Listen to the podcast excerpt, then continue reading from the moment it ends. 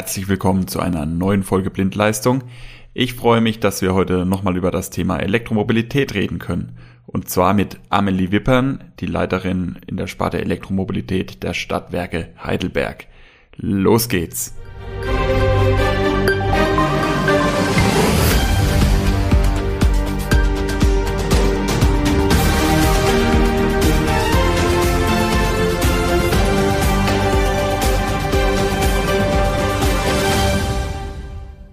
Jetzt ist ja das Thema Elektromobilität seit geraumer Zeit ziemlich präsent in allen Medien.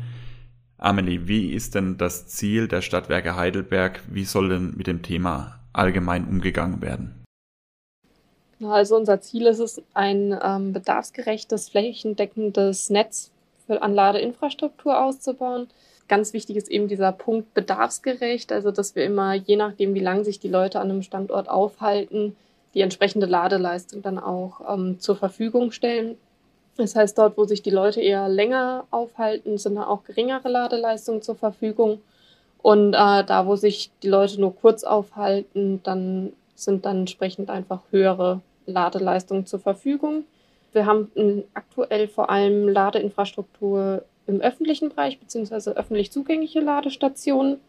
Wir bieten jetzt gerade aber auch vermehrt das für ähm, Privatkunden an. Also dass wir sagen, wir bieten das für Gewerbekunden an, dass die ihre Flotte oder für ihre Mitarbeiter das Laden anbieten können oder äh, für Wohnungseigentümergesellschaften oder Vermieter generell, dass die das ihren Mietern oder auch sich selbst, genau den Eigentümern, dass die ähm, für sich Ladestationen errichten können und das Aufladen zu Hause ermöglichen.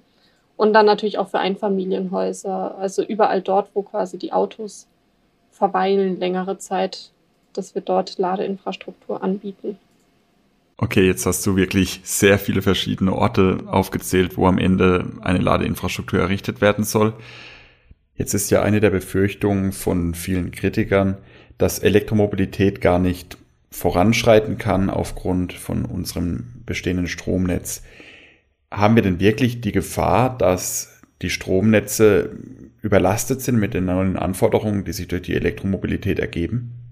Das ist eine Mischung. Also klar, das Netz muss man auch mit berücksichtigen, aber da haben wir vor zwei Jahren, nein, inzwischen ist es sogar schon vier Jahre her, haben wir eine Studie gemacht, in der wir den Bedarf an Ladeinfrastruktur für Heidelberg mit ermittelt haben. Einmal so, was wird voraussichtlich im privaten Bereich passieren, was wird im öffentlichen Bereich passieren, wo wird es vor allem Wachstum geben und wie wirkt sich das aufs Netz aus, sodass das jetzt schon in die äh, Zielnetzplanung der Stadtwerke Heidelberg Netze mit einfließen kann, aber auch mit verschiedenen Unternehmen oder auch mit äh, Wohnungsbaugesellschaften hier aus der Region haben wir Kooperationen, dass die sagen, hier, wir stellen Ihnen eine Fläche an einem Standort zur Verfügung, wo auch ein gewisser Verkehr ist, was im öffentlichen Interesse auch ist.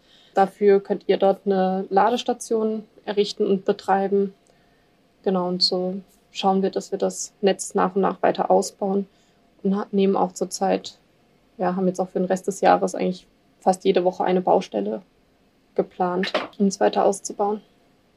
Okay, das heißt, aus Netzsicht haben wir da schon mal keine Probleme. Wenn wir jetzt aber mal in das Gebäude hineinschauen, dann kommen wir sehr schnell an den Punkt mit den Abrechnungsmöglichkeiten beziehungsweise den Zählern. Wie muss ich mir das dann vorstellen im privaten Bereich, aber auch im gewerblichen Bereich? Genau, also im privaten Bereich wird die Station häufig einfach an den Wohnungszähler angeschlossen. In größeren Gebäuden, also jetzt zum Beispiel in Mehrfamilienhäusern, kann es durchaus auch sinnvoll sein, dass man sagt, man hängt die Station an einen separaten Zähler, den beliefern wir als Betreiber selbst, also wir beliefern uns selbst mit Strom und ähm, rechnen die einzelnen Nutzer dann über das Backend-System ab. Es hat einfach den Vorteil, dass auch wenn verschiedene Nutzer sich zum Beispiel einen Ladepunkt teilen, können wir die trotzdem eichrechtskonform abrechnen. Ähm, oder wenn jetzt ein, wenn jetzt irgendwie mal es einen Mieterwechsel gibt oder der Eigentümer mehrere Wohnungen hat, aber jetzt nicht mehrere Ladepunkte für die zur Verfügung stellen. Also man hat einfach mehr Flexibilität dadurch. Okay, jetzt werden ja im Moment Ladepunkte vor allem mal auch gefördert. Wenn die Stadtwerke Heidelberg jetzt beauftragt werden, beziehungsweise wenn eine Möglichkeit besteht, dort eine Ladesäule oder einen Ladepunkt zu errichten, Wer trägt denn dann die Kosten? Sind das die Stadtwerke Heidelberg oder ist das dann der Endanwender, der die Ladesäule vor sich stehen haben möchte? Ja, das hängt immer vom Projekt ab. Also ähm, gerade bei den öffentlichen Stationen kann es auch durchaus von Interesse sein, dass wir selbst die Investition tragen und die Kosten für den Betrieb.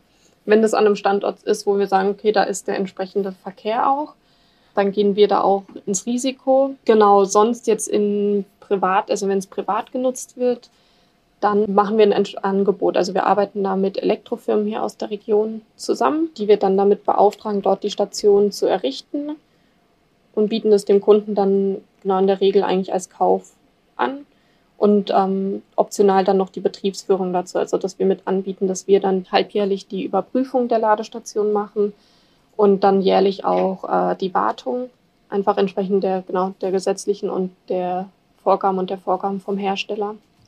Und dann natürlich bieten wir auch mit an, dass wir die Abrechnung für den Kunden machen, also dass wir die Nutzer dann für den Kunden abrechnen und ihm das dann wieder gut schreiben.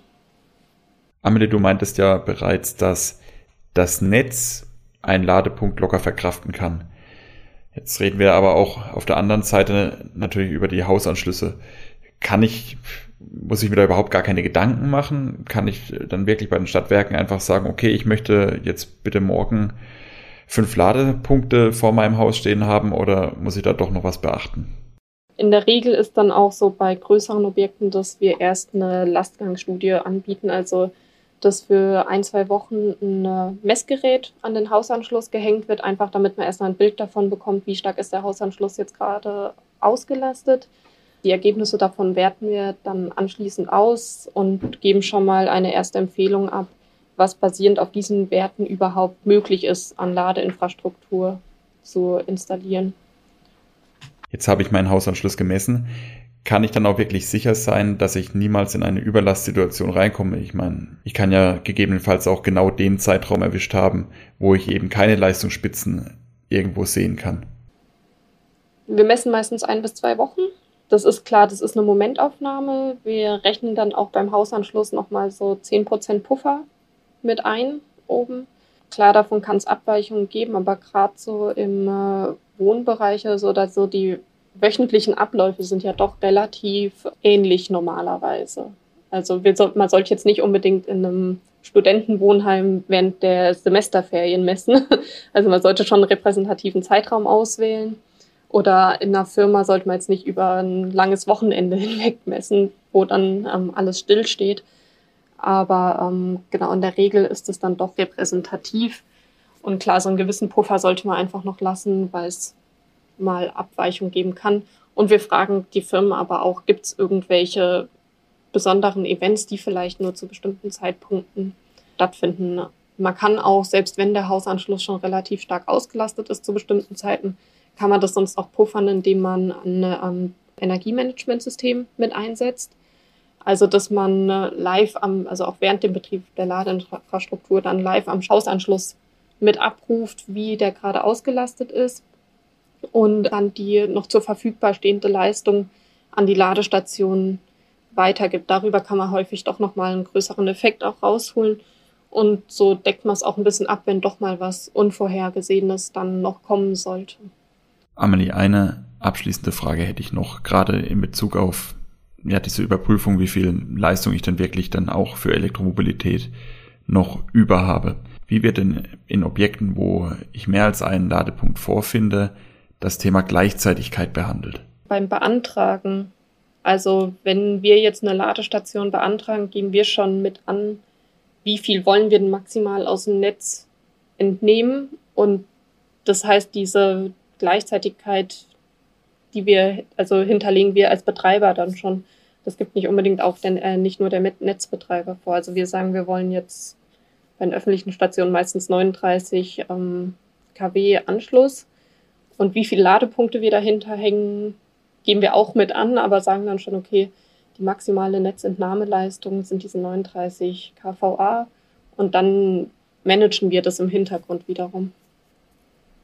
Danke, Amelie, dass du dir die Zeit genommen hast, um mit mir auch nochmal über das Thema Elektromobilität zu reden. Ich glaube, da waren wirklich sehr viele Punkte wieder dabei, die wir davor auch noch nicht in den anderen Folgen besprochen hatten. Die anderen Folgen, kleiner Hinweis, wer das Thema Elektromobilität gerade intensiver beleuchten möchte, wir haben auch zwei weitere Folgen aufgenommen mit Jan Göring, einem Elektroinstallateur, wo wir es über die Installation von Ladepunkten hatten. Wer sich jetzt doch eher für die Seite der Stadtwerke interessiert, wir verlinken natürlich in den Folgenotizen auch die Webseite der Stadtwerke Heidelberg, wo man sich dann auch noch mal ein bisschen genauer informieren kann. Und dann freue ich mich natürlich, wenn alle wieder einschalten zur nächsten Folge, wenn es wieder heißt Blindleistung, der Elektriker Podcast.